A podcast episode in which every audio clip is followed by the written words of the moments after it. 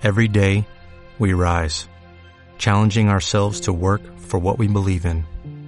At U.S. Border Patrol, protecting our borders is more than a job, it's a calling. Agents answer the call, working together to keep our country and communities safe. If you're ready for a new mission, join U.S. Border Patrol and go beyond. Learn more at cbp.gov/careers.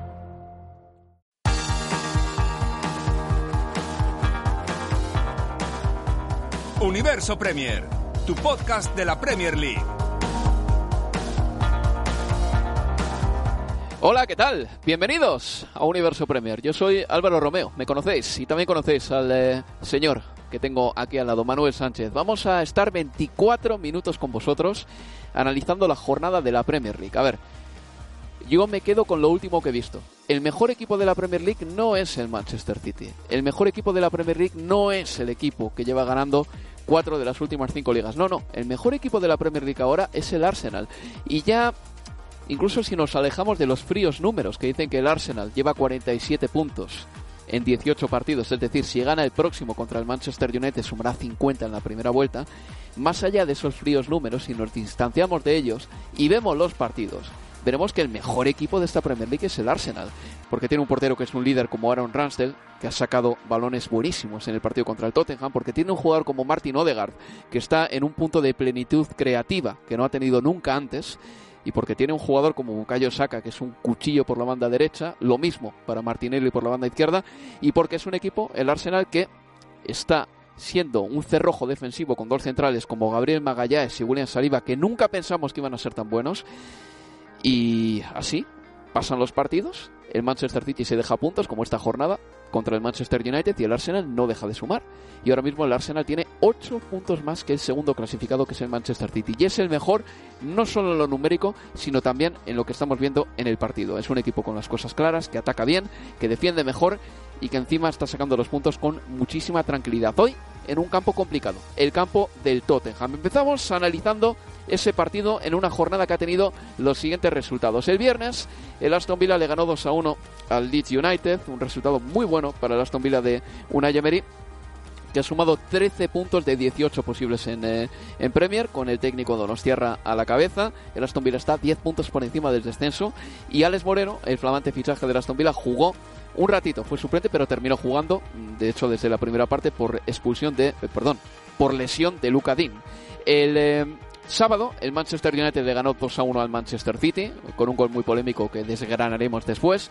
El Brighton and Albion le dio un repaso al Liverpool 3 a 0 en ese partido. También hablaremos de ese encuentro porque merece muy mucho la pena. El Everton cayó por 1-2 frente al Southampton.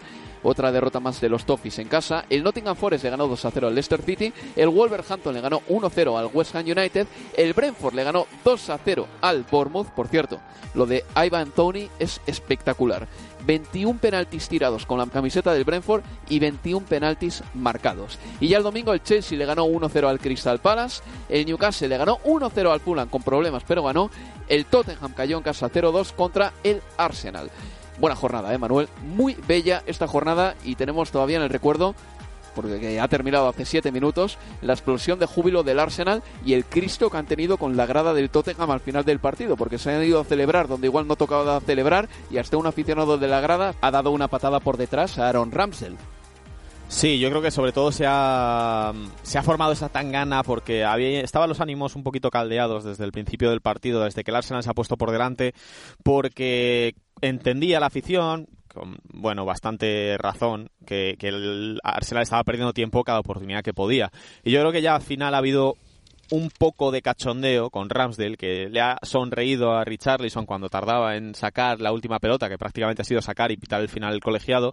Y ha habido esa especie de choque entre Richarlison y Ramsdale. Algún aficionado que estaba en la grada pues ha intentado saltar al terreno de juego. Han venido sus compañeros primero a, separar a Richarlison y a, y a, Ramsdale. Y bueno, ya se ha formado ahí esa especie de tangana que por suerte no ha acabado en nada, mm, en nada más serio, pero que nos muestra lo bueno, lo tensos que son estos partidos entre estos dos equipos y el por qué sigue siendo un derby duro, un derby que, les importa, un derby que tiene que no son solo tres puntos en juego, sino que entre ellos pues es algo más y que también deja al Tottenham en muy mala posición porque hoy no han podido competir de tú a tú al Arsenal o lo han conseguido únicamente cuando iban 0-2 ya abajo en el marcador.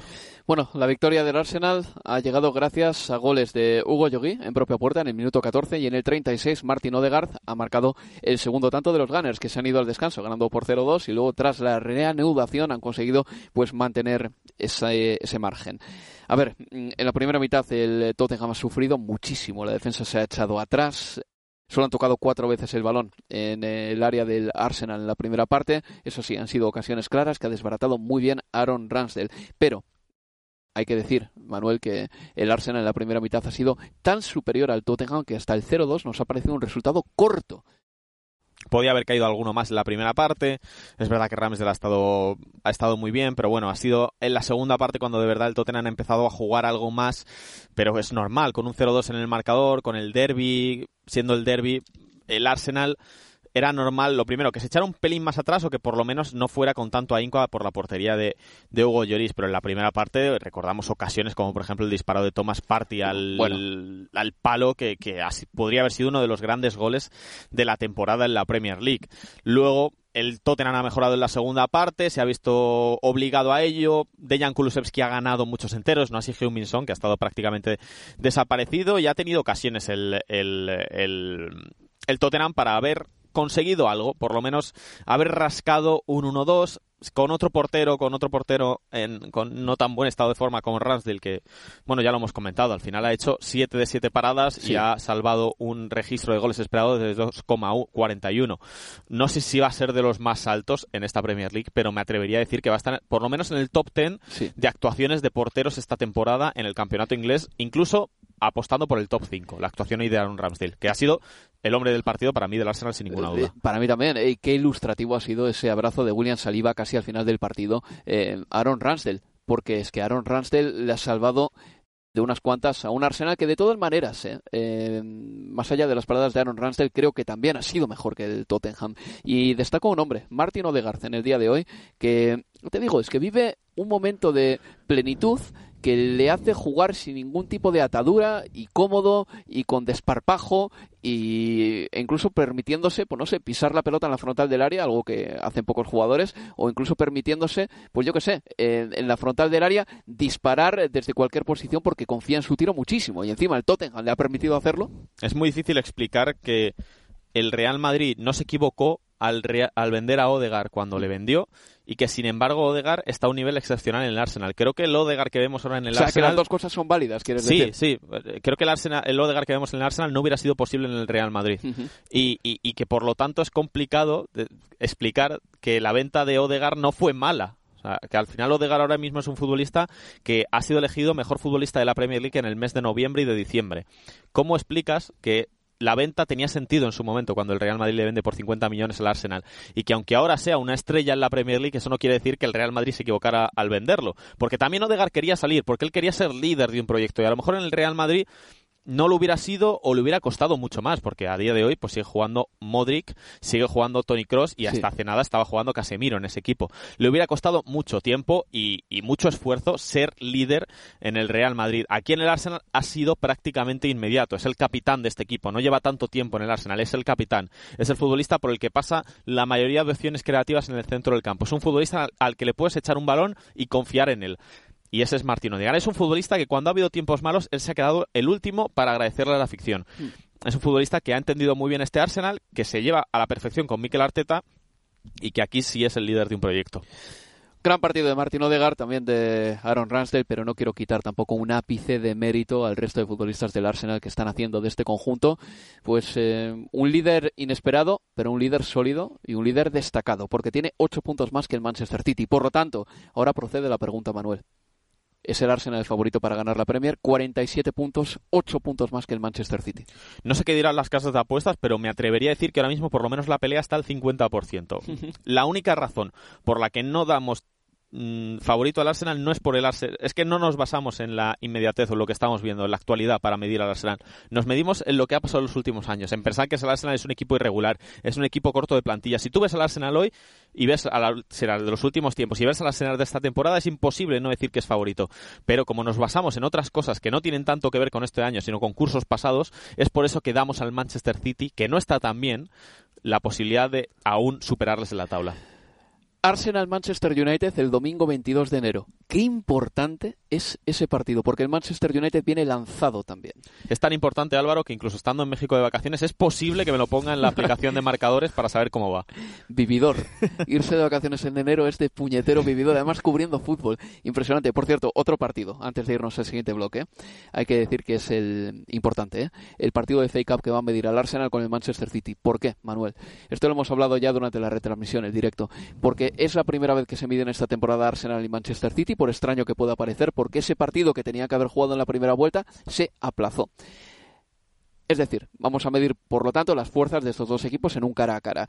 Y segundo, porque las consecuencias de ese encuentro pueden ser importantes para los próximos Arsenal-Manchester City, como por ejemplo en la final de la Liga de Campeones entre el City y el Chelsea, cuando dos semanas antes de esa final de Champions se enfrentaron el City y el Chelsea, ganó el Chelsea y Pep Guardiola pues, tuvo la ocurrencia o la idea en la final de la Champions de variar cosas porque el partido contra el Chelsea dos semanas antes no lo había convencido y retiró a Rodri del once inicial en una final de Champions. Claro, la, parte positiva es que al final el Arsenal no se va a jugar un título con el Manchester City a un partido. O sea, hmm. si incluso perdiendo o empatando, eh, los encuentros de incluso perdiendo los dos partidos de Premier League, el Arsenal en principio tendría una ventaja aún de dos puntos con el Manchester City. Esa es la ventaja pero Pepsi que se la juega mucho más. Sí, sí. También hay que ver, y va a ser importante ver el, el 11 que sacan ambos equipos. Si de verdad ambos equipos se toman la competición en serio y sacan los 11 titulares, que no creo, creo que habrá variaciones. Hombres como por ejemplo Kevin De Bruyne o Erling Haaland pueden dar un paso al lado, o en el caso del Manchester del Arsenal es algo más complicado porque tienen la plantilla más corta. Pero es que no creo que sea un partido en el que van a ir los dos a muerte, como sí pasaría en Premier League. Pues el Arsenal, eh, como decíamos antes, es líder con 47 puntos, segundo es el Manchester City con 39, ambos han jugado el mismo número de partidos, tercero es el Newcastle United con 38, que ha jugado un partido más que el eh, Manchester City y el Arsenal. Y cuarto es el Manchester United también con 38 puntos. Eso sí, el Manchester United si gana el partido que tiene pendiente, superará al Newcastle United en la clasificación. Una pausa y seguimos aquí en Universo Premier. Universo Premier, tu podcast de la Premier League.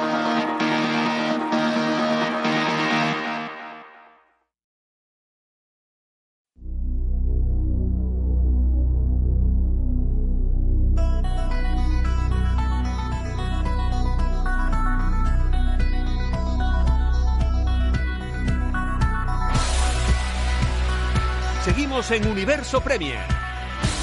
Continuamos. Yo soy Álvaro Romeo y estoy con Manuel Sánchez. Tenemos 12 minutos por delante para analizar la jornada de la Premier League. Antes de nada, antes de ir con el resto de partidos gordos de la jornada, eh, voy a hablar del Everton. Eh, perdió en casa 1-2 frente al Southampton. 1-2 frente al Southampton. ¿eh? Un resultado muy duro para el equipo de Frank Lampard que ahora mismo está en descenso. El Everton tiene 15 puntos y está a un punto del decimoséptimo clasificado, que sería el Bournemouth. La situación no es irreversible, pero sí que es crítica, porque el equipo lleva mal bastantes temporadas. Bien, el club está en descenso.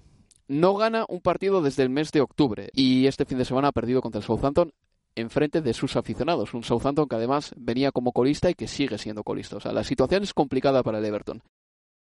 En el campo se vieron pancartas contra la directiva. En el último Universo Premier avisamos de que había una protesta preparada en las inmediaciones de Woodison Park, eh, una protesta en contra de los dirigentes del Everton y del dueño Fasad Mosiri. Ahora bien, aparte de las protestas antes del partido y durante el partido, y aparte de las pancartas, que eso es aceptable y forma parte de la libertad de expresión, hubo algo más, algo inaceptable, que es la extorsión y las amenazas de muerte que han tenido que padecer directivos del Everton, hasta el punto de que el sábado la seguridad del equipo, del club, consideró prudente que la directiva no acudiese al estadio.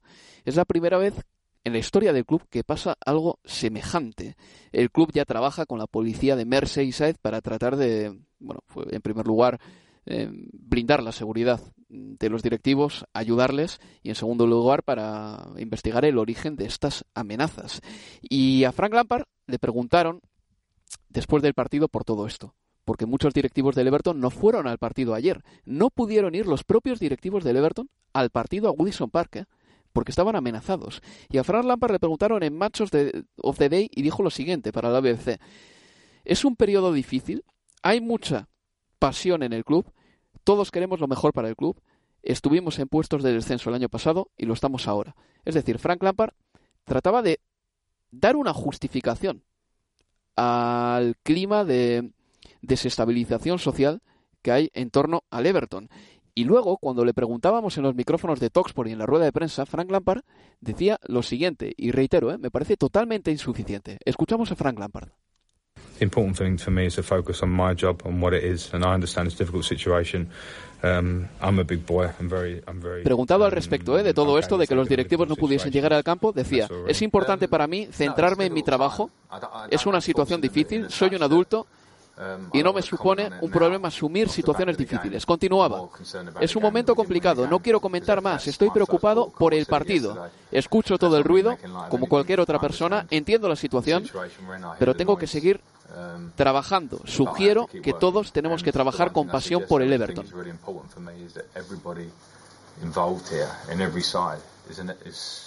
Y yo creo que la diplomacia no es suficiente. Frank Lampard aquí ha estado demasiado tibio porque no se daban las condiciones de seguridad para que los directivos fuesen al terreno de juego. Y creo que en este caso la tibieza no es suficiente y que ni siquiera el entrenador tiene que ser equidistante con todos, que en este caso tendría que haber condenado sin ambajes esta lamentable situación, que complaciendo a todos terminamos perdiendo el norte y confundiendo a los buenos con los malos. Así que la situación del Everton es crítica, pero tampoco me gusta absolutamente nada que Frank Lampard no condenase con rotundidad lo que pasó el otro día en el campo del Everton. Seguimos en Universo Premier y vamos a seguir hablando de lo que ha pasado esta jornada porque hubo derby de Manchester y el Manchester United Manuel le ganó por 2 a 1 al Manchester City con un gol muy polémico, por cierto, de Bruno Fernández. Un gol prácticamente yo te diría inexplicable, un pase en profundidad en el que Bruno Fernández y Marcus Rashford se quedan solos contra el portero. Primero Marcus Rashford, que es el que aparentemente va por la pelota, como están fuera de juego, la deja, la deja pasar, o más, mejor dicho, aparece Bruno Fernández en mejor posición, la manda para adentro y de manera incomprensible no se su, no se no se anula por fuera de juego posicional de Marcus Rashford, porque al final yo creo que ni Ederson sabe quién va a disparar y los centrales tampoco saben cómo reaccionar a ese pase en profundidad. Yo no entiendo esta decisión de los colegiados, entiendo completamente las quejas de Guardiola en, el, en, el, en, el, en, la entrevista post partido y me imagino que la Premier League que suele hablar de estas cosas, dar algún tipo de explicación sobre por qué este gol se concedió. Guardiola dijo que Marcus Rashford interfirió claramente, en, eh, sobre todo en, la, el comportamiento de sus centrales y de su portero. En fin, de todas maneras, esto no puede ocultar dos realidades. Una, Manuel, que el Manchester City no deslumbra como el año pasado y que a veces la eh, exuberancia goleadora de Haaland nos ha, digamos que, nublado un poquito el análisis que podríamos hacer del juego del Manchester City y dos, que el Manchester United está en franco ascenso y del equipo que cayó estrepitosamente en el campo de Brentford en el mes de agosto a este hay un mundo. Eh, yo lo que me preguntaba, viendo, viendo este partido, es qué poquito tiempo hemos visto a los dos equipos de Manchester en plenitud. Desde que compraron el dinero árabe al Manchester City en 2008, ¿cuánto hemos visto a los dos equipos en plenitud? Uno, dos años, 2011, 2012, que más o menos los dos peleaban por el título de Sí, Premier. League. Luego pegó el bajón en el Manchester United y nunca ha vuelto a rendir al nivel de para poder com- competir de verdad el derby de, el derby de Manchester. Ahora mismo, obviamente, no podemos hablar de que el Manchester United por ganar un partido esté por encima del Manchester City, pero sí que podemos dejar atrás esa época de 3, 4, 5 años, bueno, prácticamente desde que llegó Guardiola, ¿no? En la que el Manchester City era tan superior al Manchester United hasta el punto de ver goleadas que harían enrojecer, avergonzarse a Sir Alex Ferguson.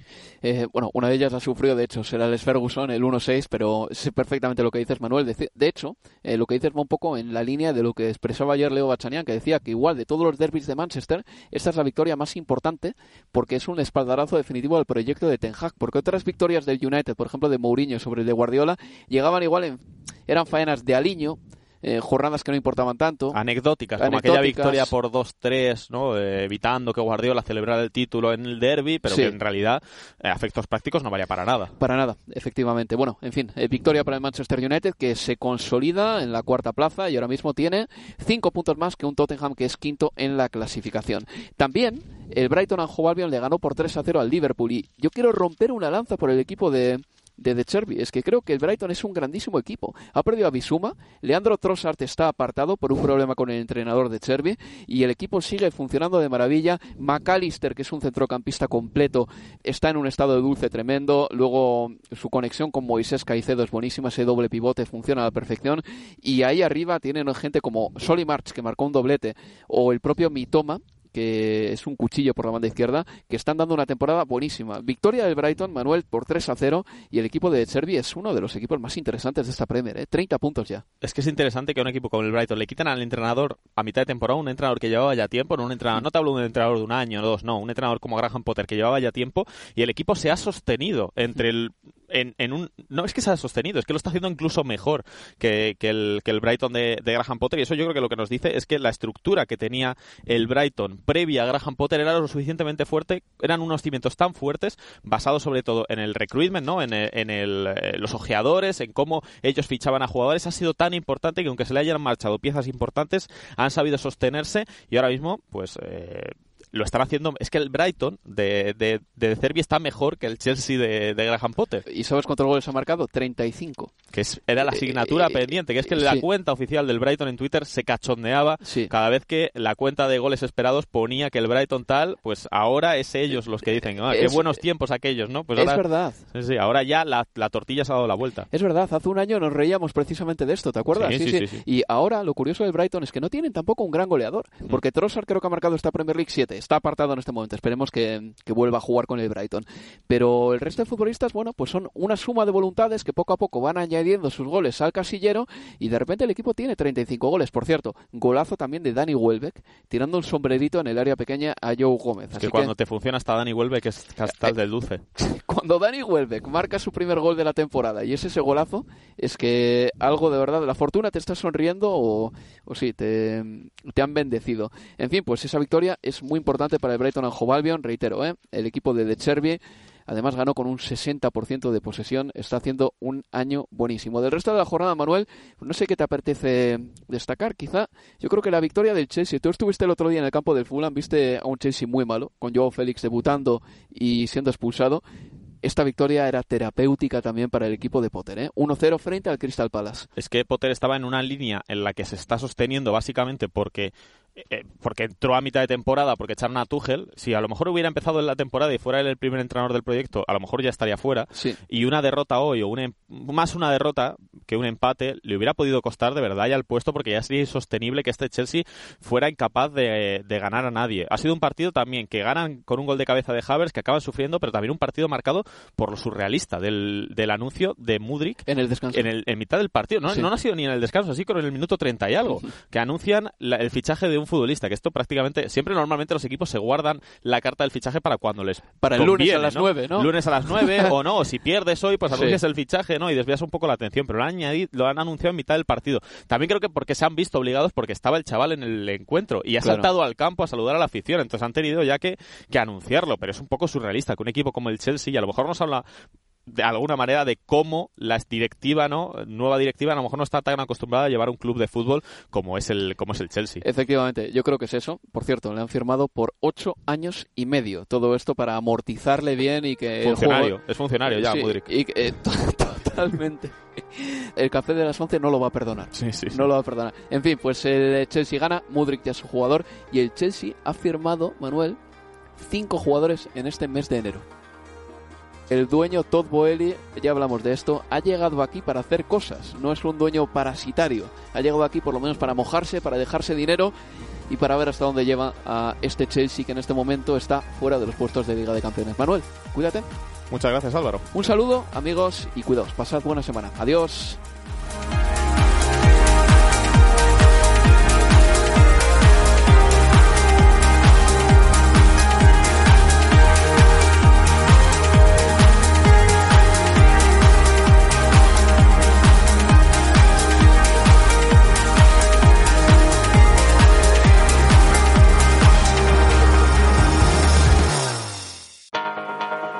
Universo Premier, tu podcast de la Premier League.